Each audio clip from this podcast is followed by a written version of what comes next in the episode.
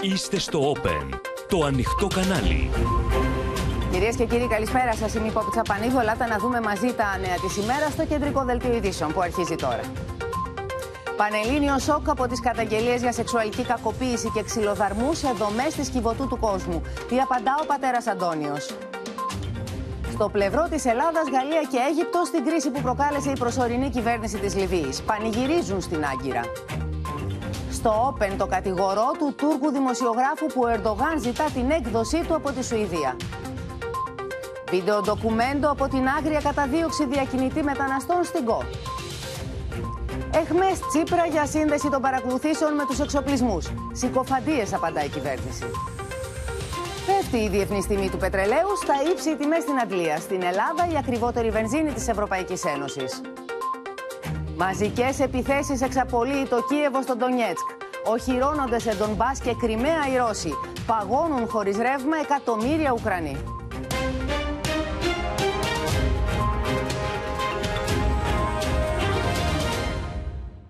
Θα δούμε κυρίες και κύριοι αναλυτικά όλη την πλούσια ειδησιογραφία της ημέρας. Θα ξεκινήσουμε όμως το δελτίο μας με την υπόθεση της κυβωτού του κόσμου. Είναι από αυτά τα θέματα που εύχεται κανείς να μην είναι αληθινά, να μην είναι αληθινές δηλαδή όλες αυτές οι καταγγελίες για άγριους ξυλοδαρμούς, για πάνθρωπες συμπεριφορές, για κακοποιήσεις σεξουαλικές, για παρενοχλήσεις με θύματα παιδιά, μικρά παιδιά. Η εισαγγελία διέταξε προκαταρκτική εξέταση και ο πατέρας Αντώνιος, ο άνθρωπος ο οποίος ίδρυσε και γιγάντωσε αυτήν την μέχρι στιγμής πέραν πάσης υποψίας μη κερδοσκοπική οργάνωση, μιλώντα σε τηλεοπτική εκπομπή, έκανε λόγο για παραβατικά παιδιά, δήλωσε στεναχωρεμένος, απέφυγε όμως να δώσει συγκεκριμένες απαντήσεις. Τσουνάμι καταγγελιών και μαρτυριών για κακοποιητική συμπεριφορά χτυπάει την κυβωτό του κόσμου. Ο ασκό του αιώλου άνοιξε μετά την καταγγελία ενός 19χρονου, ο οποίος, όπως κατέθεσε, είχε κακοποιηθεί σεξουαλικά και σωματικά από πρόσωπο το οποίο υπηρετεί στην κυβωτό. Σύμφωνα με τον νεαρό, ο άνδρας ασελγούσε σε βάρος του από το Σεπτέμβριο του 2020 έως τον Ιανουάριο του 2022. Του συμπεριφερόταν με εξευτελιστικό τρόπο, τον υποχρέωσε να σταματήσει το σχολείο και να εργάζεται, ενώ τον εκβίαζε να μην μιλήσει. Τον απειλούσε πως θα έκοβε το επίδομα της ανήμπορη μητέρας του και θα έχανε τη δουλειά του ο μεγαλύτερος αδερφός του. Ένας φίλος του εκμυστηρεύτηκε ότι δύο άτομα που κατονόμασε τον χτυπούσαν με ένα σίδερο στα καλάμια των ποδιών του μέχρι που μάτωσε. Πολύ θλιμμένος και στενοχωρημένος με όλα αυτά που ακούω, ξέρετε, γιατί εμείς έχουμε αφιερώσει τη ζωή μας 25 ολόκληρα χρόνια στο παιδί που είναι σε ανάγκη και κίνδυνο. Φίλος παιδιών που μεγάλωσαν στη δομή του κολονού μιλά για κακοποιητικές συμπεριφορές. Από εργαζόμενους και από τον ίδιο τον πάτερ έχω ακούσει εγώ άσχημα πράγματα. Τι έχετε ακούσει; Γενικά για, για κακοποιητικές συμπεριφορές στα παιδιά. Τι εννοείτε έχετε ακούσει από τον ίδιο τον πάτερ; Όχι, για τον ίδιο τον πάτερ. Από Ο πατέρας. δηλαδή, Ναι, ναι, ναι. Ό, όχι αναγκαστικά παρενοχλούσε, αλλά για φωνέ, για χαστούκια σε παιδιά, πολλά. Ο πατέρας Αντώνιος από την πλευρά του υποστηρίζει ότι δεν είχε την παραμικρή γνώση για όσα καταγγέλλονται, πως δεν γνωρίζει τα στοιχεία του ακοριού που έκανε την πρώτη καταγγελία για ασέλγεια, αλλά και για θυμό των παιδιών. Το τραύμα της ψυχής αυτών των παιδιών δεν είναι άλλο από την απώλεια του φυσικού τους γονιού. Και αυτό είναι που πολλές φορές θα έλεγα δεν μπορούν να συγχωρέσουν ε, σε, σε, σε εμάς που ασχολούμαστε, ξέρω εγώ, ότι ε, πήραμε τη θέση αυτή. Όμως και άλλες μαρτυρίες για ξύλο, πολύμηνε τιμωρίες, εκμετάλλευση και παρενόχληση ήρθαν για να προσθεθούν στην αρχική καταγγελία. Ένα καλοκαίρι παρέμεινα επί τρεις μήνες μαζί με άλλα παιδιά κλεισμένος για τιμωρία σε ένα σπίτι στη Λεωφόρο Αλεξάνδρας. Μαζί ήταν ένας παιδαγωγός. Οι παιδαγωγοί συχνά δεν είχαν εμπειρία με παιδιά. Ήταν υδραυλικοί ή ηλεκτρολόγοι. Βγαίναμε μόνο για δουλειά σε ένα χωράφι σε περιοχή της Αττικής. Αν δεν λέγαμε στους δημοσιογράφους ψέματα, ότι περνάμε καλά δηλαδή, μας τιμωρούσαν. Ωστόσο, ήδη από τον Αύγουστο του 2021 είχε γίνει ανάλογη καταγγελία για τη δομή του Βόλου. Σύμφωνα με καταγγελία πρώην εργαζόμενου στην Κιβωτό του Κόσμου, στέλεχος από την Αθήνα χτύπησε τρία παιδιά στη δομή του Διμηνίου έξω από τον Βόλο. Ο εισαγγελέας υπηρεσίας διέταξε τη διενέργεια προκαταρκτικής εξέτασης για να διαπιστωθεί αν τελέστηκε το αδίκημα της σωματικής βλάβης κατά αδύναμων προσώπων.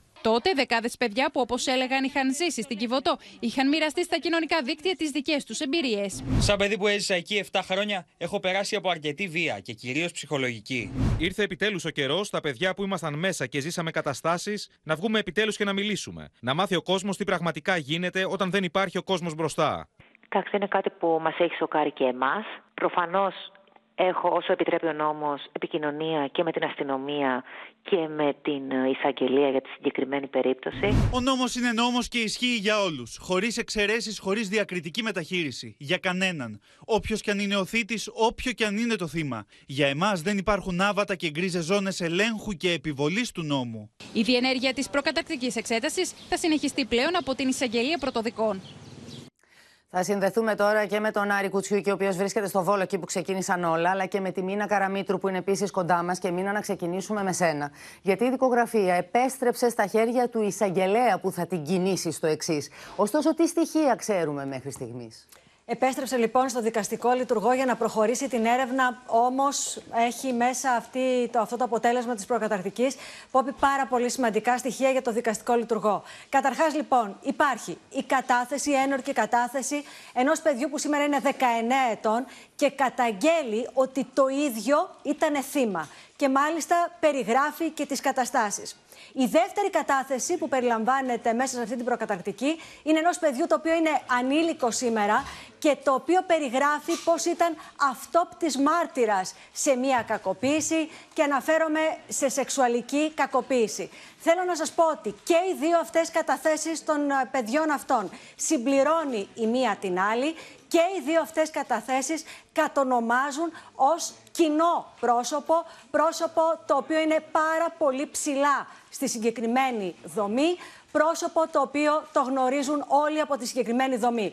Τώρα, υπάρχει και ένα τρίτο παιδί, το οποίο βρίσκεται στο Βόλο, για το οποίο ο εισαγγελέας επίσης είχε ζητήσει με προκαταρκτική να βρεθεί και να καταθέσει. Δεν βρέθηκε το παιδί όμως αυτό στο Βόλο και ε, επέστρεψε και πάλι στην εισαγγελία. Θα συνεχίσουν όμως να το αναζητούν. Γιατί όμως, Πόπη, είναι πολύ κεντρική η, η δομή και ο ρόλος της δομής στο Βόλο, γιατί από εκεί ξεκίνησαν όλα, όλα από τις καταγγελίες, όπως είδαμε και στο βίντεο, από τις καταγγελίε το καλοκαίρι, γιατί εκεί τα παιδιά ξεκίνησαν να μιλούν για το ρόλο ενός, επιτρέψτε μου την έκφραση, γιατί έτσι τον λέγανε και μεταξύ τους, ενός μπαμπούλα που υπήρχε μέσα στην δομή και είχε αναλάβει να συνετίζει τα παιδιά κάθε φορά που είχαν μια συμπεριφορά που δεν ήταν σωστή. Τι θέλω να πω, αποκαλύφθηκε κάποια στιγμή στη δομή μια κλοπή ε, η οποία μάλιστα πήρε και τη δικαστική οδό. Κάποια στιγμή λοιπόν ανέλαβε αυτός ο μπαμπούλας, όπως τον έλεγαν τα παιδιά, να τα συνετίσει. Πώς να τα συνετίσει, έτσι όπως περιγράψανε λίγο αργότερα στις στις ε, καταθέσεις τους. Τώρα, η υπόθεση είναι στα χέρια του εισαγγελέα, ο οποίος μάλιστα μαθαίνουμε ότι το επόμενο διάστημα θα πάρει και άλλες καταθέσεις. Και μάλιστα το κεντρικό πρόσωπο, το οποίο ξαναλέω είναι πολύ ψηλά στη δομή της συγκεκριμένη, στη συγκεκριμένη ΜΚΟ, κάποια στιγμή θα κληθεί και αυτό να δώσει τις εξηγήσεις του. Μίνα, να σε ευχαριστήσουμε. Είπες ότι από το Βόλο ξεκίνησαν όλα. Πάμε λοιπόν στον Άρη Κουτσιούκη να δώσουμε το λόγο στον Άρη Κουτσιούκη να μάθουμε τι γίνεται εκεί, τι λέγεται εκεί και κυρίως γιατί ενώ υπήρχαν εδώ και πάρα πολλούς μήνες, εδώ και ένα χρόνο σχεδόν, και οι καταγγελίες και οι πληροφορίες και ήταν σε κοινή θέα όλα αυτά, ήταν αναρτημένα στα, στα κοινωνικά δίκτυα. Γιατί δεν κινήθηκε δικαστικά ε, το κουβάρι, γιατί δεν άρχισε να ξυλώνεται δηλαδή αυτό το, το βρώμικο πουλόβερ. Είναι πολλά τα ερωτήματα χωρίς απάντηση. Πόπη, όντως από εδώ, από το Βόλο, από πρώην εργαζόμενο της ε, δομής, εδώ στο Διμήνι, όπου βρισκόμαστε, ξεκίνησαν οι επώνυμες ε, και επίσημες καταγγελίες. Ο άνθρωπος πήγε και κατέθεσε και κατήγγειλε ξυλοδαρμό τριών ε, ανθρώπων, τριών νεαρών που φιλοξενούνταν στη δομή, ε, στην συγκεκριμένη δομή. Ε, το κατήγγειλε στις αρχές, το κατήγγειλε μάλιστα και στα κοινωνικά δίκτυα, με αποτέλεσμα να βλέπουμε σχόλια από κάτω από νεαρούς που, όπως οι ίδιοι έλεγαν, φιλοξενούνταν στο παρελθόν σε δομές της Κιβωτού και να περιγράφουν και εκείνοι ε, ε, περιστατικά τα οποία βίωσαν.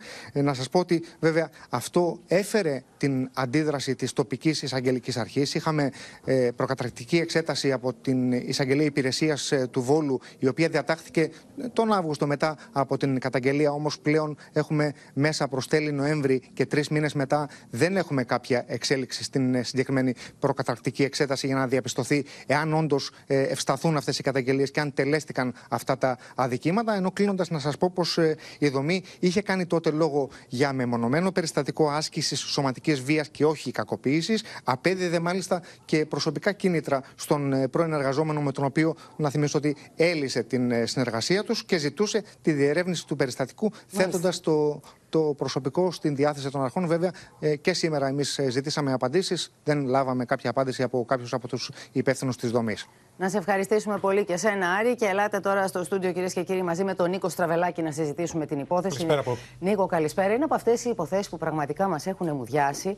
Είναι από αυτές που εύχεσαι μόλις στην ψυχή να μην είναι πραγματικότητα, να μην ισχύει. Γιατί μιλάμε για μια μη κερδοσκοπική οργάνωση η οποία έχερε το σεβασμό ε, όλης της κοινής γνώμης, όλων μας των πολιτών, σε κάθε βαθμίδα. Τη στήριζε ο κόσμος στη δομή αυτή. Θαύμαζε τον πατέρα Αντώνιο για το έργο που τελούσε εκεί. Και που αν ισχύουν οι καταγγελίες και καταρρεύσει και αυτός ο πυλώνας, θα έχει καταρρεύσει και ένας από τους κεντρικότερους πυλώνες αλληλεγγύης. Είναι μια οργάνωση υπόπη που υπάρχει από το 1998. Έχει φιλοξενήσει εκατοντάδες παιδιά. Είναι ψηλά στη συνείδηση όλων μας. Έχει αποσπάσει βραβεία από την Ακαδημία Αθηνών, από δύο προέδρους της Δημοκρατίας και ο πατέρας Αντώνιος που βλέπουμε. Από, από όλες τις κυβερνήσεις, από κοινοβούλια. Ο πατέρας Αντώνιος θεωρείται, τουλάχιστον μέχρι σήμερα, που αρχίζουμε να μαθαίνουμε όλα αυτά που βλέπουμε και πραγματικά σφίγγει το στομάχι μας, ο Άγιος των Παιδιών. Έτσι. Είναι όπως το λέω. Όμως φοβούμαι ότι αν επιβεβαιωθούν αυτά που ακούσαμε από τη Μίνα Καραμίτρου και που έχω και εγώ τις ίδιες πληροφορίες, ότι κατονομάζεται συγκεκριμένο πρόσωπο που είναι ψηλά στην οργάνωση αυτή και είναι υπεράνω πάσης υποψίας, τότε δεν θα το χωράει ο ανθρώπινος νους. Κατονομάζεται το πρόσωπο αυτό για κακοποίηση σωματική, σεξουαλική, απειλές, ε, με τιμωρίες. Απάνθρωπες συμπεριφορές απέναντι στα παιδιά τα οποία είχαν μόνο, ήδη υποστεί. Όχι μόνο ενός παιδιού. Μια κακοποίηση. Περισσότερων παιδιών και κατά σύστημα. Και τα παιδιά αυτά, τι τους έλεγε ο συγκεκριμένος με βάση τις καταθέσεις, ότι εγώ σας έχω δώσει το σπίτι, σας φροντίζω, άρα μην μιλήσετε, άρα κυριαρχούσε ο φόβος. Τώρα όμως έχουν αρχίσει να ανοίγουν στόματα. Φεύγει ο φόβος και τα παιδιά αυτά απελευθερώνονται. Και γιατί έχει μεγάλη σημασία, Γιατί μιλούμε για παιδιά που ήταν ήδη κακοποιημένα, που ήταν ήδη χωρίς γονείς, χωρίς τοργή και εμπιστεύτηκαν τον άνθρωπο αυτό και όσους ήταν στην, ε, στον κυβωτό του κόσμου για να βρουν ασφάλεια και αγκαλιά. Και αντί να βρουν ασφάλεια, βρήκαν κακοποίηση. Επομένως, εάν επιβεβαιωθούν αυτά που γνωρίζουμε, οι εξελίξεις θα είναι ραγδαίες. Ο εισαγγελέας προχωρά, θα έχουμε δίωξη κατά συγκεκριμένου προσώπου. Και εδώ αναδεικνύεται και ένα μεγάλο πρόβλημα, ένα μια μεγάλη αλυσίδα ευθυνών, Πόπη. Διότι έχουμε μη κυβερνητικές, μη κερδοσκοπικές οργανώσεις να προσφέρουν φροντίδα, στοργή και να φιλοξενούν παιδιά. Αυτό είναι δουλειά ιδιωτών ή δουλειά του κράτους; Είναι δουλειά του κράτους. Φτάνει το μητέρα; Όχι. Γι' αυτό έχουμε το χαμόγελο του παιδιού, γι' αυτό έχουμε την κυβωτό του κόσμου. Γιατί γι' αυτό έχουμε, το γι αυτό έχουμε το νοσοκομείο παιδών να παίζει το ρόλο ιδρύματος και είδαμε και την πρόσφατη υπόθεση με, με την κακοποίηση ανηλίκων από 14 χρόνια. Βολεύεται το κράτος να μην αναλάβει τις ευθύνες. Βολεύεται, αλλά έχει ευθύνες. Διότι θα έπρεπε να υπάρχουν κοινωνική λειτουργοί, αυστηρό πλαίσιο, να ελέγχονται και η διοικητική δομή και όσοι εργάζονται. Επίσης, άκουσα την αρμόδια Υπουργό, τη Δόμνα Μιχαλίδου, να λέει σήμερα ότι χρειάζεται αποϊδρυματοποίηση. Και αυτό είναι μια διαδικασία που χρειάζεται έλεγχο. Καταρχήν δεν είναι εύκολο να βρεθούν ανάδοχες οικογένειες για χιλιάδες παιδιά. Θέλει χρόνια. Άρα, πρώτα και αν βρεθούν, είναι πολύ μεγάλος γολγοθά η γραφειοκρατία που Βεβαίως, η, η γραφειοκρατία και εκεί χρειάζεται έλεγχος. Mm-hmm. Ποια οικογένεια θα πάρει στην αγκαλιά της ένα παιδί, πώς ξέρουμε ότι θα καταλήξει εκεί; Και αυτό που, είπα, που ακούσαμε από το Βόλο, υπάρχει καταγγελία του εργαζομένου από τις 14 Αυγούστου, κατέθεσε στην αστυνομία. Ναι. Ξεκίνησε προκαταρκτική. Τον απέλησε η κυβωτός του κόσμου, κλείνοντάς το στόμα. Είχαμε αναρτήσεις στα social media με παιδιά να καταγγέλουν σημεία ναι. και τέρατα. Και όλα αυτά τι έλεγαν, γιατί είναι σε έξι δομές οι καταγγελίες στην περιφέρεια, όχι μόνο στην Αθήνα, ότι κάποιος που, που ερχόταν από την Αθήνα, που τον εμπιστευόμασταν, που ήταν πρόσωπο περάνω υποψίας, όλο το ίδιο. Πού υπήρχε ο έλεγχος αυτός Και αναρωτιέται κανείς το ρόλο που έπαιζε ο πατέρας Αντώνιος. Και αναρωτιέται κανείς το ρόλο που έπαιζε ο πατέρας Αντώνιος σε αυτή την ιστορία. Ο Άγιος των όπως τον θεωρούσε. Ο ιδρυτής αυτής της δομής. Ο ιδρυτής και ο επικεφαλής. Στην καλύτερη περίπτωση θέλει να πιστεύει κανείς για τον συγκεκριμένο άνθρωπο ότι δεν ήξερε. Που πάλι δεν το λες. Ελπίζω να μην δεν το λες σωστό. αυτά που μου Δεν γίνεται να συμβαίνουν τόσα κάτω από τη μύτη του. Δεν θέλουμε να, να σκεφτόμαστε τη χειρότερη εκδοχή. ελπίζω πραγματικά. Το ελπίζω. Να σε καλά, σε ευχαριστούμε πάρα πολύ. Και πάμε να δούμε τα εθνικά μας θέματα, κυρίες και κύριοι. Αλλάζοντας κλίμα, μία ημέρα μετά το σοβαρό διπλωματικό επεισόδιο που προκάλεσε κρίση στις σχέσεις Ελλάδα-Λιβύη, η Άγκυρα εμφανίζεται αποφασισμένη να συνεχίσει τα επεκτατικά της σχέδια στη Μεσόγειο, αξιοποιώντας την επιρροή της στην προσωρινή κυβέρνηση της Τρίπολης, ενώ τα τουρκικά μέσα επιτίθενται στην Ελλάδα με προκλητικούς τίτλους πανηγυρίζοντας. Ο πρόεδρος του Προεδρικού Συμβουλίου, Μοχάμετ Μένφη, είναι ο άνθρωπος στον οποίο θα συναντούσε ο Υπουργός Εξωτερικών, Νικό Δένδια στην Τρίπολη, επιχειρεί τώρα με δήλωσή του να γεφυρώσει αυτό το χάσμα που υπάρχει στη σχέσεις με την Αθήνα. Πυροσβεστική παρέμβαση επιχείρησε ο πρόεδρος του Προεδρικού Συμβουλίου της Λιβύης, Μοχάμετ Μένφη, στην κρίση που προκάλεσε η προσωρινή Υπουργός Εξωτερικών της Λιβύης, επιχειρώντας να συναντήσει εκβιαστικά τον Νίκο Δένδια, τονίζοντας ότι η Ελλάδα βρίσκεται στην πρώτη γραμμή των χωρών με τις οποίες επιθυμεί να έχει καλές σχέσεις. Το Προεδρικό Συμβούλιο επιδιώκει να ενισχύσει τις σχέσεις αυτές στη βάση του αμοιβαίου σεβασμού και των διεθνών κανόνων που διέπουν τη διπλωματική εργασία για να αποφευχθεί οτιδήποτε εμποδίζει και διαταράσει την ειρήνη αυτών των σχέσεων. Τη στήριξή τους στην Ελλάδα στην κρίση που προκλήθηκε με τη Λιβύη εκφράζουν Γαλλία και Αίγυπτος με την Αθήνα να παραμένει σταθερή στη θέση που εξέφρασε από τη Βεγάζη ο Υπουργός Εξωτερικών ότι η Αθήνα θα συνομιλήσει μόνο με την νόμιμη κυβέρνηση που θα εκλεγεί. Με ποιον οι συνομιλίες, Με την κυβέρνηση η οποία θα προκύψει από τις εκλογές ώστε αυτή η κυβέρνηση να εκπροσωπεί την πραγματική βούληση του λαού της Λιβύης. Την ίδια ώρα γίνεται φανερό ότι η Άγκυρα είναι αποφασισμένη να μην υποχωρήσει από τα επεκτατικά της σχέδια στη Μεσόγειο, αλλά και ότι η επιρροή της στο καθεστώς της Τρίπολης, που στην περίπτωση δεν διαλειτούργησε ως ενεργούμενο, είναι πολύ μεγάλη. Libya ile biz mutabakat anlaşmasını imzaladığımızda deniz yetki sınırlarıyla ilgili tehdidin nereden geldiğini hala anlayamadılar. Biz aslında bize çizilen haritaları yırtıp atarken adına Sevilla denilen haritaları Την ίδια ώρα το διπλωματικό επεισόδιο μεταξύ Δένια Μαγκούς παίρνει μεγάλες διαστάσεις από τα τουρκικά μέσα ενημέρωσης. Hiç hoş olmayan bir e, diplomatik skandalla karşı karşıya kalındı Libya'da. Şimdi meselenin aslında temelinde ne var biliyor musunuz? Sorunun temelinde Türkiye var. Neden? Yunanistan için. Πειρά στην κυβέρνηση εξαπέλυσε ο Αλέξης Τσίπρας, κάνοντας λόγο για ακύρωση της εθνικής στρατηγικής της τελευταίας δεκαετίας. Ο EastMed ακυρώθηκε. Το Όρους Rates έφτασε μέχρι έξω από τη Ρόδο χωρίς ευρωπαϊκές κυρώσεις. Η Λιβύη συνάπτει τη μία παράνομη συμφωνία μετά την άλλη με την Τουρκία και οποιαδήποτε περιθώρια διείσδυσής μας στη χώρα αυτή εξαφανίστηκαν χθες με μια ερασιτεχνικά προετοιμασμένη επίσκεψη. Ένα επεισόδιο διπλωματικό λοιπόν σοβαρό, το οποίο έριξε πάγο στη σχέση μας με τη Λιβύη. Έριξε πάγο όμως, όπως τουλάχιστον λέει ο ΣΥΡΙΖΑ, και στις σχέσεις του Πρωθυπουργού με τον Νίκο Δένδια. Πάμε να το συζητήσουμε το θέμα και να δούμε αν υπάρχει υπόσταση με την Αλεξία Τασούλη. Καλωσορίζοντας κοντά μας και τη Μαρία Ζαχαράκη από την Κωνσταντινούπολη. Υπάρχει τέτοιο θέμα, λοιπόν, έχουν ψυχραθεί οι σχέσεις του Πρωθυπουργού με τον Νίκο Δένδια. Ναι, Πόπη, η εξωματική αντιπολίτευση μιλάει για αντιφάσεις ανάμεσα στον Πρωθυπουργό και τον Υπουργό Εξωτερικών. Οι κινήσεις του κύριου Δένδια ήταν ε, οι επιβεβλημένες και απόλυτα ενδεδειγμένες, μου έλεγε νωρίτερα κυβερνητική πηγή. Και το Μέγαρο Μαξίμου γνώριζε και ενέκρινε κάθε λεπτομέρεια της επίσκεψης του Νίκου Δένδια στη Λιβύη.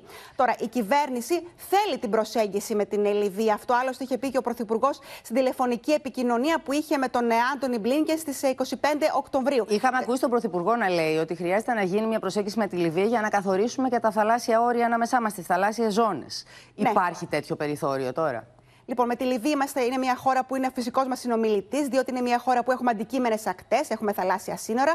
Θέλουμε να οριοθετήσουμε ΑΟΣ, με μια κυβέρνηση όμως, Πόπη, που να μπορούμε να συνεννοηθούμε. Και πώς μπορούμε να ξεκινήσουμε πολιτικές διαβουλεύσεις τώρα, όταν αυτή η κυβέρνηση έχει υπογράψει συμφωνία με την Τουρκία και έχει δώσει άδεια στην Τουρκία για να κάνει έρευνες νότια της Κρήτης, όταν έχει σε ισχύ το τουρκολιβικό μνημόνιο και όταν ο ίδιος ο Πρωθυπουργός έχει πει ότι το παράνομο τουρκολιβικό μνημόνιο έχει καταδικαστεί σε όλα τα διεθνή φόρα και ότι το αναγνωρίζει μόνο ένα μέρος της λιβικής κυβέρνησης. Τότε τι εννοούσε ο Πρωθυπουργός, τι είδους προσέγγιση περιμένουμε να γίνει δηλαδή; Η προσέγγιση που γίνεται είναι εξή. Ο Νίκο Δένδια πήγε να δει το Σάλε χθες, διότι ο Σάλε είχε συνάντηση με τον Ταγί Περντογάν. Έπρεπε λοιπόν να συζητήσει μαζί του, να δει τις απόψεις του, τι έχει πει ο Ερντογάν. Είδε τον ε, το Χαφτάρ, ο Χαφτάρ είναι ο στρατάρχης, ελέγχει το στρατό στη Λιβύη. Η Τουρκία έχει μια στρατιωτική παρουσία στην Λιβύη και σε κάθε περίπτωση υπάρχει απόλυτη σύμπνοια σε ό,τι κάνουμε με τους Αιγύπτιους, οι οποίοι οι Αιγύπτιοι είναι απόλυτα σύμμαχος σε αυτή τη χρονική συγκυρία απέναντι στην Τουρκία. Και μάλιστα ο Νίκος Δένδια ετοιμάζεται να ξαναπάει στο Κάιρο την Τρίτη για να έχει και νέα συνάντηση με τον Αιγύπτιο ομόλογό του Σάμεχ Σούκρη. Πάντως, όταν ξεκίνησε να φύγει στη Λιμβύη ο Νίκος Δένδιας, είχε στο, στο μυαλό του, στο πίσω μέρος του μυαλού του, είχε σχεδιαστεί από το επιτελείο του αυτό το ενδεχόμενο που τελικώς το είδαμε να γίνεται πραγματικότητα. Το σκέφτηκε ότι μπορεί να τον περίμενε κάποιος από την παράνομα μεταβατική, μεταβατική κυβέρνηση στο αεροδρόμιο. Είναι υπουργός εξωτερικών. Το πρωτόκολλο σε τέτοιες περιπτώσεις λέει ότι ο υπουργός εξωτερικών της ε, χώρας ε, που φτάνει ένας άλλος υπουργός εξωτερικών τον δέχεται, τον υποδέχεται, γίνεται μια επίσημη υποδοχή. Είχαν ληφθεί όλα αυτά υπόψη. Δηλαδή, σε ποιες διαβεβαιώσεις πάνω α, καθίσανε με, να έχουμε, με αποτέλεσμα να έχουμε αυτές τις συνέπειες; Ναι, το παρασκήνιο και οι διπλωματικές πηγές λένε ότι είχαν εξεταστεί όλα τα σενάρια. Ο Νίκος Δένδια στην παραμονή είχε επικοινωνία με τον κύριο Μένφη, είχε λάβει τη διαβεβαίωση ότι θα κατέβει στην, ε, στην Τρίπολη μετά από παράκληση του κύριου Μένφη, διότι θέλουμε ως Ελλάδα, ως χώρα να στηρίξουμε τον κύριο Μένφη, υπό την προπόθεση ότι δεν θα δούμε την, ε, την κυρία Μαγκούς. Δεν θα δει ο κύριος Δένδια την κυρία Μαγκούς. Ε, είχαν εξεταστεί όλα τα σενάρια. Περίμεναν ενδεχομένως η ελληνική πλευρά η κυρία Μαγκούς να ε, έρθει στο Προεδρικό Μέγαρο, όπου θα συναντούσε ο κύριος Δένδιας τον κύριο Μένφη. Τελικά η κυρία Μαγκούς ευνηδιαστικά εμφανίστηκε στην αίθουσα VIP του αεροδρομίου και περίμενε να ανοίξει πόρτα του αεροσκάφους και να κατέβει ο κύριος Δένδιας. Είχαν εξεταστεί λοιπόν όλα τα σενάρια, αλλά ο κύριος Δένδιας έχει πει ότι δεν πρόκειται να συνομιλήσει με αυτή την κυβέρνηση η οποία έχει λήξει η θητεία της και δεν νομιμοποιείται να υπογράφει διεθνείς συμφωνίες όπως έκανε με τη Συμφωνία Τουρκίας. Να σε ευχαριστήσουμε πολύ. Πάμε τώρα στην Κωνσταντινούπολη, γιατί οι αντιδράσεις συνεχίζονται για ό,τι συνέβη στη Λιβύη μεταξύ Νικού Δένδια και μεταβατικής κυβέρνησης meses. Και συνεχίζονται πόποι, αλλά βλέπουν και έναν απότερο στόχο εδώ. Τα σενάρια δίνουν και παίρνουν. Για ποιο λόγο ο Νίκος Δένδιας πήγε στην Λιβύη και στη Βεγγάζη συγκεκριμένα; Βλέπουν λοιπόν ότι πρώτα απ' όλα ήθελε, πήγε εκεί για να αγνοήσει την κυβέρνηση της Τρίπολης και να ενισχύσει το καθεστώς της Βεγγάζης και το πολιτικό χέρι ουσιαστικά του Χαφτάρ. Με τελικό σκοπό όμως ποιο, όπως λέει τουλάχιστον η Τουρκία, έτσι. Μία συμφωνία Αθήνας-Βεγγάζης ανάλογη του τουρκολιβικού μνημονίου. Δηλαδή ότι και η επίσκεψη Δένδια στη Λιβύη και το τηλεφώνημα Μητσοτάκη Μπλίνκεν αποσκοπούν ουσιαστικά στον καθορισμό ΑΟΣ μεταξύ Ελλάδας και Λιβύης ώστε να ακυρωθεί το τουρκολιβικό μνημόνιο. Η τουρκική ερμηνεία λοιπόν και σκέψη δηλαδή είναι ότι η Ελλάδα θέλει να υπογράψει μια εναλλακτική συμφωνία θαλάσσιας δικαιοδοσίας με τη Λιβύη προσπαθώντας έτσι να ανοίξει χώρο θα λέγαμε για τον εαυτό της στην βορειοαφρικανική χώρα και να πάει βέβαια κόντρα στην Τουρκία. Σε μια Τουρκία όμως που όπως εδώ φροντίζουν να τονίζουν οι υπουργοί της προσπαθεί να, ε, να δημιουργήσει ένα υπερπροφίλ διεθνώς. Δύο Τούρκοι υπουργοί λοιπόν σήμερα τόνισαν, μάλλον έστειλαν μήνυμα και σε Αμερική αλλά και σε Ελλάδα και ο Σοηλού και ο Τσαβούσογλου ότι η Αμερική έχει διαταράξει την ισορροπία και στο θέμα της τρομοκρατίας και πολύ περισσότερο στο θέμα της Ελλάδας. Στα πεδία δηλαδή τα οποία μάχεται η Τουρκία βρίσκει σχεδόν πάντα απέναντί της στην Ουάσιγκτον. Και γι' αυτό λοιπόν τελευταία φωνάζει, όπως λέγαμε και χθες το στόχαστρο λοιπόν αυτή τη στιγμή της Άγκυρας είναι η Ουάσιγκτον με μια τακτική όμως πόπη δύο ταχυτήτων. Και τι εννοούμε; Από τη μία βλέπουμε χειραψίες και χαμηλούς τόνους από τον Ερντογάν για προκειμένου να πάρει τα F-16 όταν συναντάει τον Τζο Μπάιντεν σε διεθνές επίπεδο και από την άλλη μέσα στην Τουρκία έχουμε προειδοποιήσεις υπουργών για αποκατάσταση ισορροπιών, προειδοποιήσεις κατά της Αμερικής. Μάλιστα, αυτά τα πειρά θα δούμε τώρα που εξαπέλυσε ο Υπουργός Εξωτερικών της Τουρκίας και τα σκάγια πήραν και εμάς. Ένα απόσπασμα. ABD'ye mesajımız şu.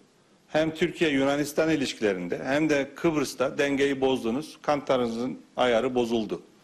E, ada, e, dengeli olun e, ve uluslararası hukuktan bahsediyorsanız e, Yunanistan'ın ve Rum kesiminin ihlallerine bakın. Aynı şekilde biz ABD'den de ica, icazet alacak değiliz. Türk yüzyılı başladı. Türk Baharı başladı. Ένας τουρκικός εκνευρισμός που εκδηλώνεται με καθημερινές παραβιάσεις και του εναέριου χώρου μας. Σήμερα, μάλιστα, την ώρα που ήταν σε εξέλιξη η κοινή στρατιωτική άσκηση Ελλάδας και Σαουδικής Αραβίας, ένας ζεύγος τουρκικών μαχητικών πετούσε πάνω από το Καστελόριζο και Τυρό. Ο άξονας Ελλάδα-Ισραήλ είναι ισχυρός και η αμυντική συνεργασία θα ενισχυθεί ακόμα περισσότερο. Είναι το μήνυμα που εξέπεμψαν Νίκος Παναγιοτόπουλος και Μπένι Γκάντς σήμερα από την Αθήνα. Our initiatives are always based on the respect of the rules of international law, respect of sovereignty and sovereign rights, as well as the principle of good neighborly relations. The first pillar is a common interest. It is common interest of both Israel and Greece to ensure security and stability in the East Med. Την ίδια ώρα βρισκόταν σε εξέλιξη η τελευταία φάση της Ελληνοσαουδαραβικής αεροπορικής άσκησης Φαλκονέη 3 στην ευρύτερη περιοχή της Κρήτης, με έξι σαουδαραβικά μαχητικά F-15 που ασκούνταν με ελληνικά μαχητικά από όλες πολεμικές μοίρες με ορμητήριο της Σούδα. Η Ελληνοσαουδαραβική άσκηση, όπως φαίνεται, ενόχλησε την Άγκυρα που έστειλε τουρκικά μαχητικά να παραβιάσουν μαζικά τον εθνικό ενέργειο χώρο νοτιοανατολικά της Ρόδου, με ένα ζεύγος τουρκικών F-16 να πετάει πάνω από τη μεγίστη και τη Ρο. Η ελληνική πλευρά απάντησε άμεσα με απογείωση ίδιου αριθμού αεροσκαφών που αναχέτησαν τα τουρκικά αεροσκάφη. Εδώ και δύο εβδομάδες μαχητικά αεροσκάφη από την Ελλάδα και τη Σαουδική Αραβία κάνουν κοινές ασκήσεις, στέλνοντας μήνυμα συνεργασία και συμμαχικές αποτροπής. Μας δίνει την ευκαιρία μέσα από τέτοιου είδους συνεκπαιδεύσεις να στέλνουμε το μόνο μήνυμα που στέλνουμε εμείς, το μήνυμα της σταθερότητα και της ε, ασφάλειας στην περιοχή. Είμαστε εδώ να προφυλάξουμε και να προστατεύσουμε κάθε κουκίδα πάνω στο χάρτη, κάθε βράχο μέσα στην ελληνική επικράτεια και όχι μόνο. Η Σαουδική Αραβία είχε δείξει έμπρακτα τη στήριξή της στην Ελλάδα στην ελληνοτουρκική κρίση το καλοκαίρι του 20 με τη μεταστάθμευση οπλισμένων μαχητικών στη Σούδα. We are sustaining a partnership that helps building regional peace, security and stability through a shared understanding of threats and the means to defeat them. Για πρώτη φορά η Σαουδική Αραβία θα συμμετάσχει στην ελληνογυπτιακή άσκηση Μέδουσα με πολεμικό πλοίο, η οποία ξεκινάει τη Δευτέρα στην Αίγυπτο. Η προκλητική στάση της Τουρκίας φαίνεται και στην αύξηση της ροής των μεταναστών. Όλο και περισσότεροι διακινητές συλλαμβάνονται να μεταφέρουν μετανάστες. Τι τελευταίες μέρες, μάλιστα, ιδιαίτερη κινητικότητα σημειώνεται γύρω από την ΚΟ. Χθες το λιμενικό, για να κινητοποιήσει ένα τουρκικό σκάφος με μετανάστες, έριξε προειδοποιητικά πυρά, όπως θα δούμε και στο βίντεο ντοκουμέντο που δόθηκε στη δημοσιότητα. Το περιπολικό σκάφος του λιμεναρχείου Καλύμνου καταδιώκει ταχύπλο, το οποίο λίγη ώρα νωρίτερα είχε αποβιβάσει τέσσερις μετανάστες σε παραλία της ΚΟ. Ο χειριστής του σκάφους προσπαθεί να ξεφύγει προς τις τουρκικές ακτές. Αγνοεί τα σήματα των λιμενικών να αναπτύσσει ταχύτητα και κάνει επικίνδυνους ελιγμούς. Οι λιμενικοί αναγκάζονται να ρίξουν προειδοποιητικές βολές στη θάλασσα.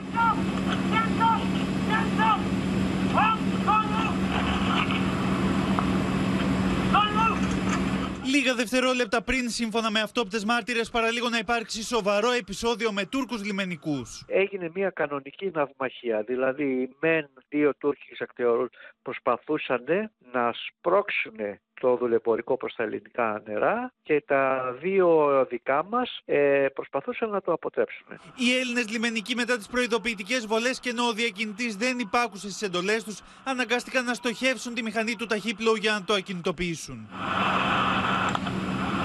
Καθώς συνέχισε η επικίνδυνη λιγμή και η καταδίωξη ε, τα έμπειρα στελέχη του περιπολικού σκάφους έριξαν στοχευμένες βολές στην εξολέμβια μηχανή του ταχυπλώου. Αυτό ακινητοποιήθηκε και ακολούθησε η σύλληψη του διακινητή. Τα στοιχεία της ελληνικής ακτοφυλακής είναι αποκαλυπτικά. Το 2021 το λιμενικό προχώρησε σε 59 συλλήψεις διακινητών μεταναστών. Ενώ από τις αρχές του 2022 μέχρι και σήμερα ο αριθμός των συλλήψεων έχει φτάσει στις 160. Όσον αφορά την περιοχή της ΣΚΟ, τις τελευταίες μέρες είναι η αλήθεια ότι είχαμε τρία περιστατικά μέσα σε δύο-τρεις ημέρες ε, που δείχνει κάποια στόχευση, αν θέλετε, στη συγκεκριμένη ευρύτερη θαλάσσια περιοχή. Μετά από έρευνες στην περιοχή του Σκανδαρίου της ΚΟ, εντοπίστηκαν και οι τέσσερις μετανάστες που είχαν αποβιβαστεί από το ταχύπλο. Οι δύο από αυτούς συνελήφθησαν, καθώς οι άλλοι δύο ήταν ανήλικοι. Το μεταναστευτικό Ερντογάν το χρησιμοποιεί συνεχώς για να δυσφημεί τη χώρα μας. Το χρησιμοποιεί με δύο τρόπους. Μία με αύξηση των ροών, μία όμως και με την παραποίηση της πραγματικότητας, κατηγορώντας την Ελλάδα για εγκλήματα κατά της ανθρωπότητας. Θυμόμαστε ότι πολλές φορές αυτό παίρνει διεθνείς διαστάσεις, με αποτέλεσμα να δυσφημείται βαρύτατα μάλιστα η χώρα μας. Όπως είχε συμβεί με την υπόθεση στον Εύρο, με τους 38 μετανάστες που είχαν εγκλωβιστεί σε μία νησίδα του Εύρου. Πάμε στον Παντελή Βαλασόπουλο, διότι έχουμε μία εξαιρετικά σημαντική α, α, εξέλιξη που μας έρχεται από τη Γερμανία και από το Σπίγκελ. Όλα τα άρθρα που είχαν γράψει στο Σπίγκελ σε σχέση με την υπόθεση αυτή, με τους 38 στην Ισίδα, τα αποσύρει το Σπίγκελ σχεδόν ζητώντας συγγνώμη, όπως και θα έπρεπε να κάνει. Ακριβώς, Πόπη. Πρόκειται για πάρα πολλά άρθρα, τα οποία γράφτηκαν τους τελευταίους μήνες και αφορούσαν εκείνο το επεισόδιο με τους 38 πρόσφυγες στην Ισίδα στον Εύρο, μάλιστα στην οποία έλεγαν ότι είχε χαθεί, είχε χάσει τη ζωή του και ένα παιδί. Πράγματα Δεν το έλεγαν απλά. Είχαν ονομάσει και το παιδί. Το είχαν πει ότι ε, Ακριβώς, μιλούσαν για ένα ακριβώς. κοριτσάκι που λεγόταν Μαρία. Είχε Μαρία γίνει και τα λοιπά και τα λοιπά. Μεγάλο θέμα, γιατί ήταν της Παναγίας εκείνη την ημέρα. Οπότε το είπαν με Ακριβώς. μεγάλη ευκολία Είχε Μαρία. δυσφημιστεί η Κάτι που χώρα δεν για υπήρχε πάρα- ποτέ στο μεταξύ, έτσι. Δεν είχε καταγραφεί ποτέ παιδί εκεί, ούτε όχι, πόσο μάλλον νεκρό παιδί. Ακριβώς. Είχε δυσφημιστεί η χώρα για πάρα πολύ καιρό. Σήμερα το Spiegel αφαίρεσε όλα αυτά τα ρεπορτάζ από την ιστοσελίδα του, γράφοντας ότι σε αυτό το σημείο υπήρχε δημοσίευμα για την τύχη μιας ομάδας προσφύγων στα ελληνοτουρκικά σύνορα στον Εύρο το 2022. Και συνεχίζει το Spiegel. Υπάρχουν πλέον αμφιβολίες για την προηγούμενη περιγραφή του, τι συνέβη τι συνέβη εκείνη την εποχή. Ω εκ τούτου έχουμε αφαιρέσει προσωρινά αρκετές ανα, αναρτήσεις σχετικά με αυτό το θέμα στον ιστό- ιστότοπό μας. Εξετάζουμε τις αναφορές μας και μόλις ολοκληρωθεί η έρευνα αποφασίζουμε αν θα αναδημοσιεύσουμε ή όχι τα άρθρα σε διορθωμένη και ενημερωμένη μορφή. Όμως, πρέπει να πούμε ότι όλο αυτό τον καιρό η χώρα έχει διασυρθεί. Έτσι. Πάρα πολλοί πολιτικοί στη Γερμανία και η κοινή γνώμη έχουν πιστέψει αυτά που έγραφε το Spiegel. Η χώρα έχει πραγματικά ένα μαύρο στίγμα εξαιτίας αυτών των δημοσιευμάτων. Το Spiegel αυτή τη στιγμή μετά από πολύ καιρό τα παίρνει πίσω, όμως η κοινή γνώμη στη Γερμανία και αλλού δεν ξέρουμε αν το γνωρίζει αυτό. Η κοινή γνώμη έχει μείνει στο γεγονός ότι εμείς εκεί κάναμε κάποιο λάθος και σκοτώσαμε ένα κορίτσι κτλ.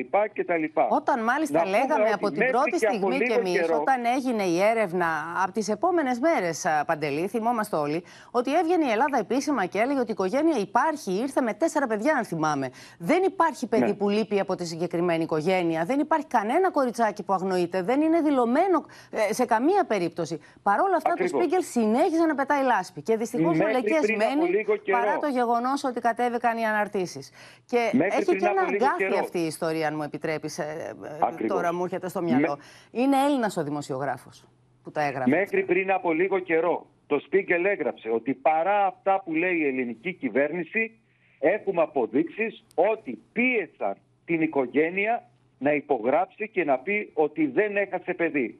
Υπήρξαν πραγματικά ε, πράγματα που δεν συνάδουν με τις αρχές της δημοσιογραφίας. Έτσι. Και πραγματικά διασύρθηκε η χώρα. Έτσι. Να σε ευχαριστήσουμε πάρα πολύ. Ελάτε τώρα να δούμε, κυρίες και κύριοι, μια συνέντευξη που έχει πραγματικά πολύ μεγάλο ενδιαφέρον και είναι στο σταθμό μας αποκλειστικά. Ο Μπουλέντ Κενές είναι ο Τούρκος δημοσιογράφος, την έκδοση του οποίου βάζει ο Ταγί Περντογάν στο τραπέζι των διαπραγματεύσεων, στο παζάρι που κάνει με το ΝΑΤΟ δηλαδή, α, για να συμφωνήσει για την ένταξη της Σουηδίας στο ΝΑΤΟ.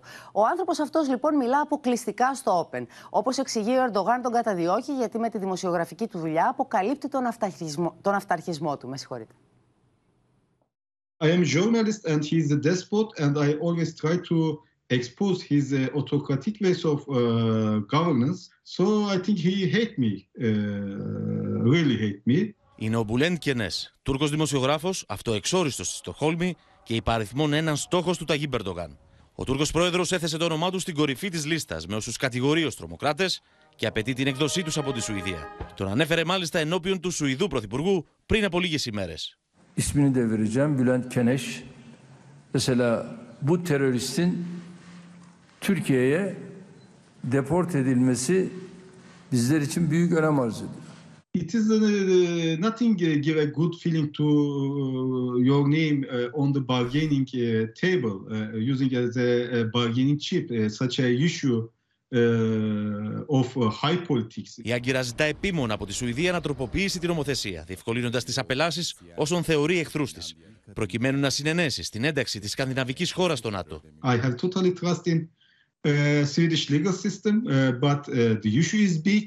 The bargaining uh, is so big, and my name is just a, a, a bargaining chip on the table uh, at the hands of Erdogan. Το χθεσινό ρεπορτάζ του TRT έχει ανησυχήσει ακόμη περισσότερο τον Μπουλέντ Κενέ, καθώς όλες οι κινήσεις του, ακόμη και το σπίτι όπου διαμένει με την οικογένειά τους στη Στοκχόλμη, βρίσκονται υπό το τουρκικό μικροσκόπιο.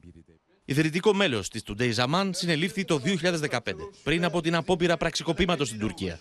So I, I also exposed uh, his bribery scandals. Uh, I tried to report his uh, corruption scandals, his uh, relations and collaboration and uh, support to, to uh, uh, international jihadist organizations and uh, radical Islamist uh, terror organization in Syria, in Libya, in other North African countries. Μετά την απόπειρα πραξικοπήματος και τις μαζικές διώξεις που ακολούθησαν, ο Κένες αισθάνθηκε πως η διαφυγή του εκτός Τουρκίας ήταν μονόδρομος. Πάμε τώρα να δούμε και τι γίνεται στο μέτωπο του πολέμου. 10 εκατομμύρια Ουκρανοί, κυρίες και κύριοι, το 1 τέταρτο δηλαδή του πληθυσμού της χώρας, έχουν μείνει χωρίς ρεύμα, με το χειμώνα να δείχνει ήδη τα δόντια του. Οι ρωσικοί πύραυλοι είχαν πλήξει ενεργειακές δομές. Οι δυνάμεις του Κιέβου επιχειρούν να καταλάβουν εδάφη στο Ντονιέτσκ. Η Μόσχα λέει πως αποθεί τις επιθέσεις. Εξέλιξη όμως έχουμε και στο θέμα των εκρήξεων στους αγωγούς Nord Stream, καθώς η Σουηδία ανακοίνωσε πως εντοπίστηκαν ίχνη εκρηκτικών.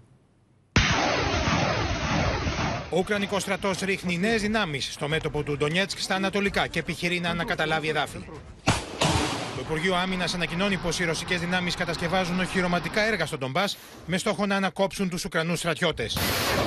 So actually withdrawing from Kherson in orderly manner with their equipment, redeploying their forces up to the Donbass, will allow them to re, um, uh, re-attack up there with 30,000 more soldiers. На южнодонецком направлении взята под полный контроль российских войск дорога между населенными пунктами Павловка и Никольская Донецкой Народной Республики.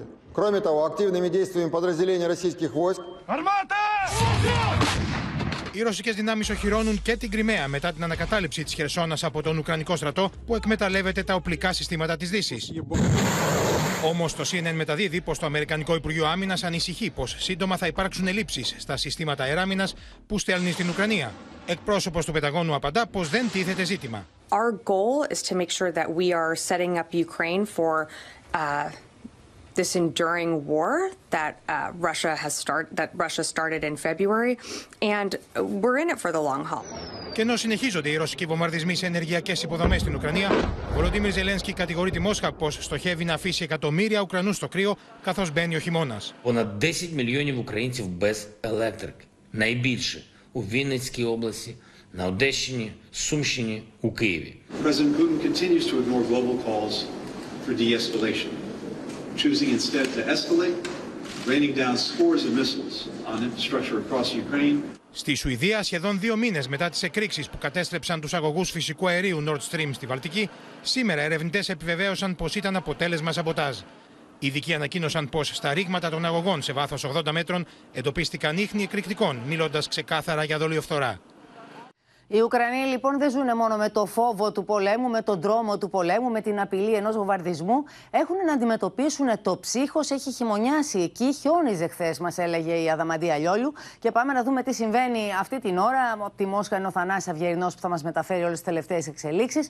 Και κοντά μας η Αδαμαντία Λιόλιου. Να σε ρωτήσω, Αδαμαντία, πώς είναι τα πράγματα τώρα, τώρα που το 1 τέταρτο του πληθυσμού της χώρας έχει μείνει χωρίς ρεύμα μέσα στο, μέσα στο κρύο και την παγωνιά; Η Ουκρανία από όπι θα χρειαστεί πρόσθετο εξοπλισμό όπως και πρόσθετη παροχή φυσικού αερίου από τη Δύση για να αντιμετωπίσει τις ανάγκες της μετά από τους βομβαρδισμούς στις κρίσιμες υποδομές της.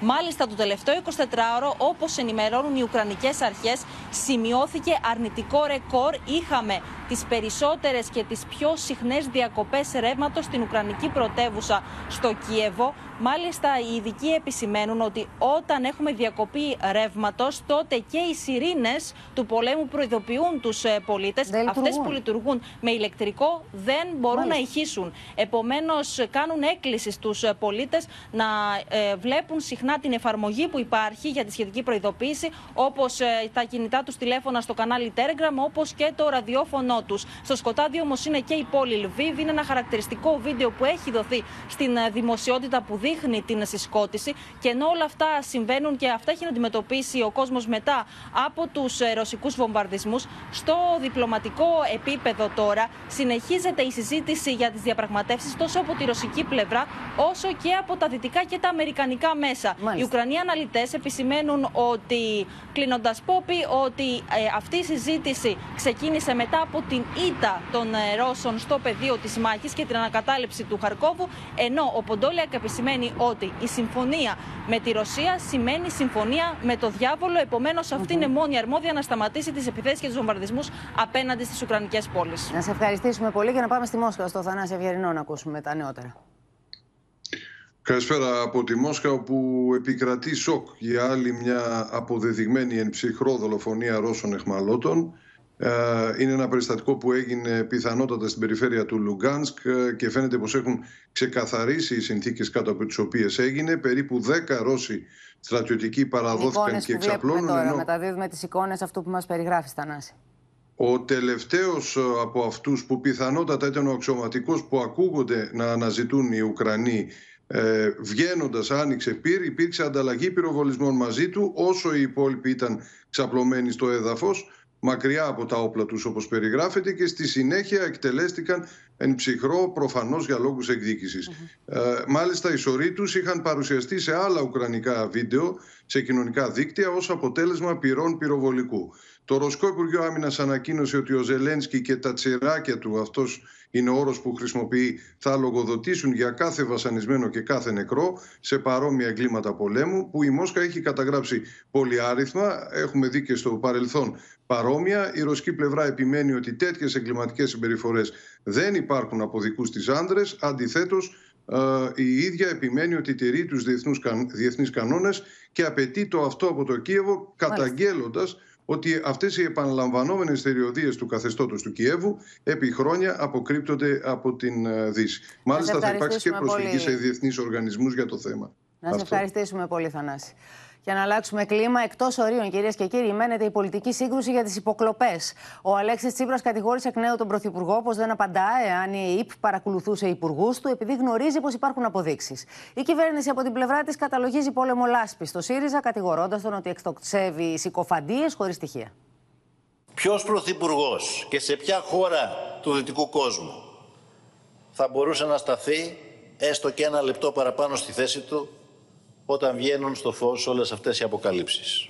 Ο Άλεξης Τσίπρας ενώπιον των βουλευτών του έκανε λόγο για επικίνδυνο πρωθυπουργό που είχε εργαλειοποιήσει τις παρακολουθήσεις. Τον κάλεσε να απαντήσει αν η ΕΕΠ καλωδίασε υπουργούς της κυβέρνησης αλλά και το Γενικό Διευθυντή Εξοπλισμών του Υπουργείου Άμυνας, υποστηρίζοντας παράλληλα πως υπάρχουν αποδείξεις για τις παρακολουθήσεις. Γιατί δεν ζητάς από τα μέλη της κυβέρνησής σου που παρουσιάζονται στις λίστες του Πρέτατορ να ζητήσουν από την ΑΔΑΕ να διεξάγει έλεγχο σε εταιρείες λοιπόν που κάναν τις επισυνδέσεις για να μάθουμε αν ήταν υποπαρακολούθηση ή όχι από την Εθνική Υπηρεσία Πληροφοριών.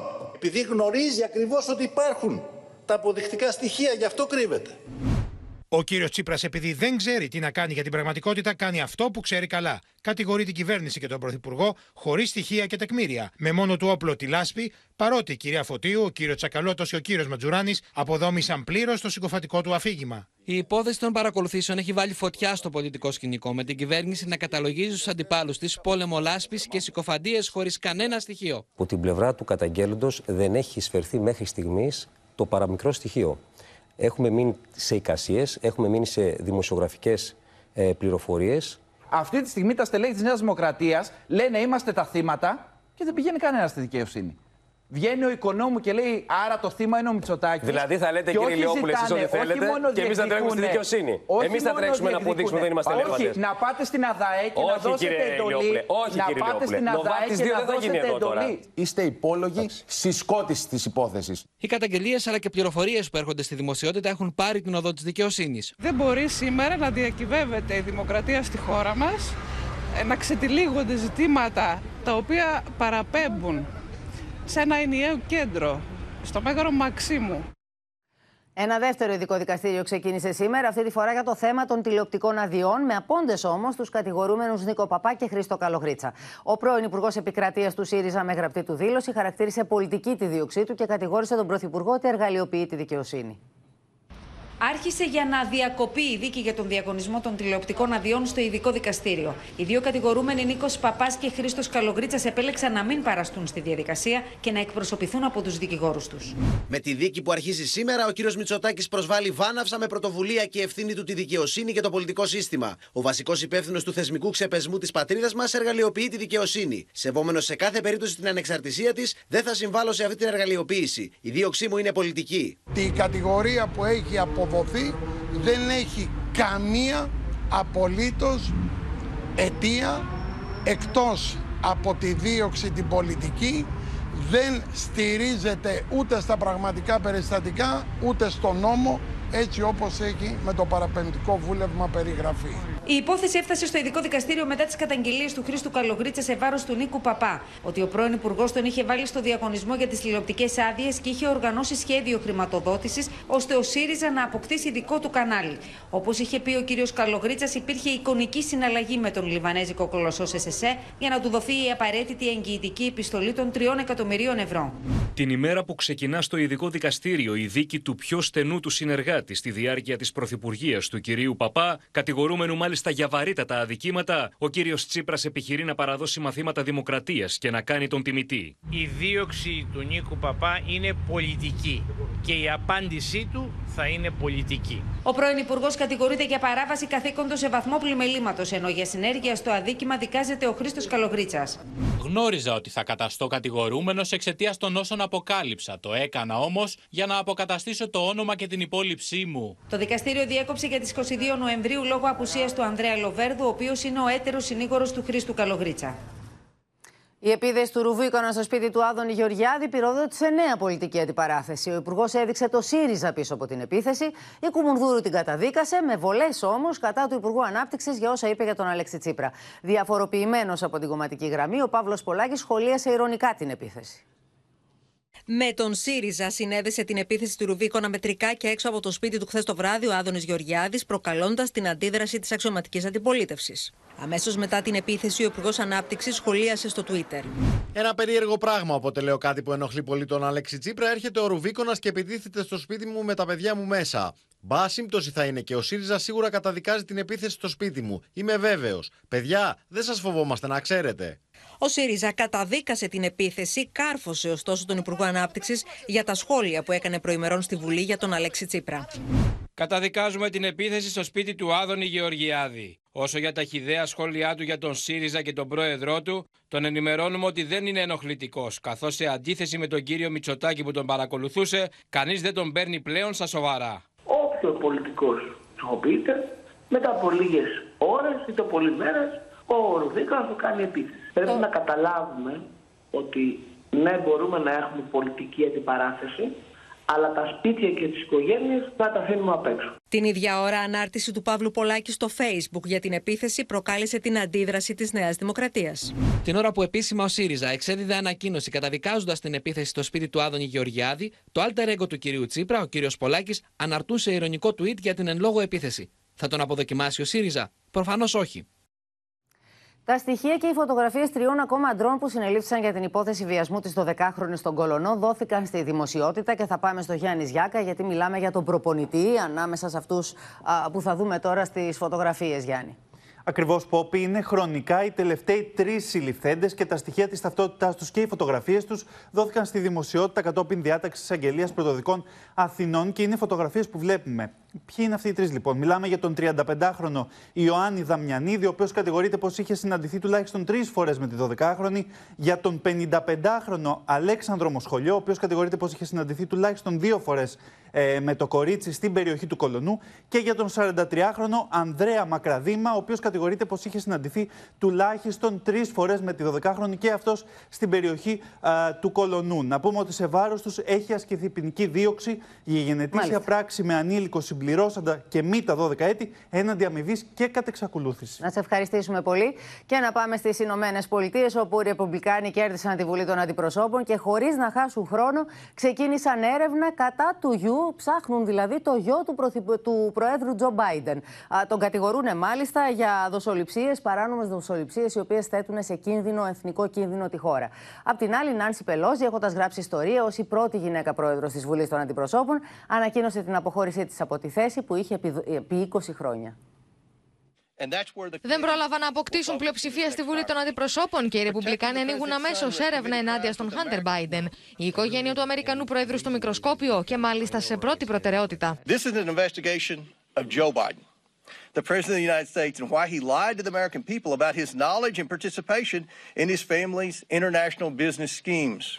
Ο 52χρονο γιος του Τζο Μπάιντεν ερευνάται για παράνομες δοσοληψίες με την Κίνα, τη Ρωσία και την Τουρκία, που σύμφωνα με τους Ρεπουμπλικάνους έθεσαν σε κίνδυνο την εθνική ασφάλεια της χώρας, ειδικά όσο ο πατέρας του διατελούσε αντιπρόεδρος των Ηνωμένων Πολιτειών.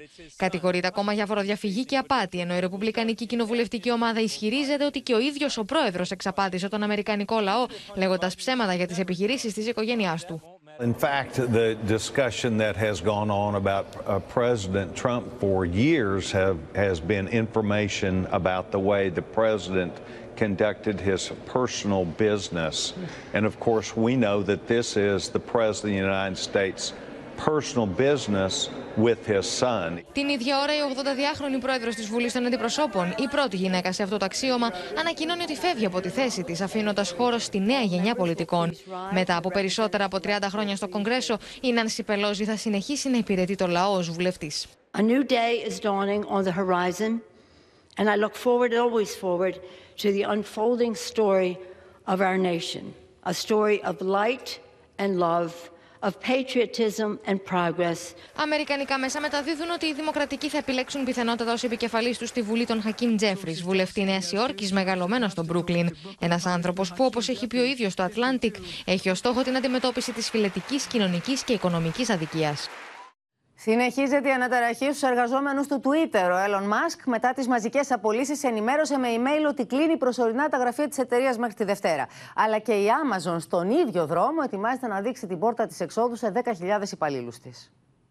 Η Εικόνα House εκπέμπει το Twitter μετά την ανάληψη καθηκόντων από τον Elon Musk. Μετά την απόλυση του μισού σχεδόν προσωπικού, ο πλουσιότερο άνθρωπο του κόσμου αποφάσισε να κλειδώσει τα κεντρικά γραφεία τη πλατφόρμα ξαφνικά μέχρι την ερχόμενη Δευτέρα, ενημερώνοντα του υπαλλήλου με mail. This is not just some company. This is the way that world leaders speak to each other. This is the way uh, that, that police get evacuation orders out, right? That site is in danger of going down because some of the critical teams in, in charge of infrastructure are there, are, are supposedly walking right out of that place. Το κλείσιμο των γραφείων έρχεται μετά από αναφορές των Αμερικανικών μέσων για κύμα παρετήσεων στο Twitter, μετά το τελεσίγραφο του νέου ιδιοκτήτη για πολλές ώρες εργασίας σε υψηλή ένταση ή απόλυση με αποζημίωση τριών μηνών. Ο Elon Musk πάντως ηρωνεύεται όσους βλέπουν κατάρρευση της πλατφόρμας στο άμεσο μέλλον, ποστάροντας φωτογραφία ενός τάφου με το λογότυπο του Twitter. I mean, I don't know. I just look at it like, you know, Twitter is was and will always be a dumpster fire. Στο χώρο των απολύσεων μπαίνει δυναμικά και η Amazon έπειτα από φημολογία ημερών. Στον Αμερικανικό κόλωσο έχουν ξεκινήσει ήδη απολύσεις σε θέσεις που αφορούν σε ηλεκτρονικές συσκευές, στα κεντρικά γραφεία, στα καταστήματα και στις αποθήκες. Αμερικανικά μέσα εκτιμούν ότι αναμένεται να απομακρυνθούν συνολικά 10.000 εργαζόμενοι. Now, those cuts would be the largest in the company's history. This will primarily impact Amazon's devices organization as well as its retail division and human resources department. Με την εταιρεία να υποστηρίζει ότι έχει χτυπηθεί από την οικονομική κρίση, ο ιδιοκτήτης της Jeff Bezos καλεί τους καταναλωτές να προσέξουν τι θα αγοράσουν στις προσφορές της Black Friday και να μην ξοδέψουν χρήματα, καθώς είναι πιθανό η χώρα να βρεθεί άμεσα σε ύφεση. Κυρίες και κύριοι, εδώ ολοκληρώθηκε το κεντρικό δελτίο ειδήσεων. Μείνετε στο Open. Αμέσως μετά παρακολουθήστε την οικογενειακή σειρά Η δική μας οικογένεια με τον Μάριο Αθανασίου και την Ελένη Βαΐτσου. Στις 9 μην χάσετε την ταινία κινουμένων σχεδίων Το βιβλίο της ζωής. Και στις 11 ο Γιώργος Θεοφάνους υποδέχεται στο ένα τραγούδι ακόμα την Έλλη Κοκκίνου και τον Νικό Πέργη σε μια απολαυστική μουσική βραδιά. Ευχαριστούμε πολύ που ήσασταν και σήμερα εδώ κοντά μας και μας εμπιστευτήκατε για την ενημέρωσή σας. Καλό βράδυ, καλό Σαββατοκύριακο. Το καλό θα νικήσει. Γεια σας.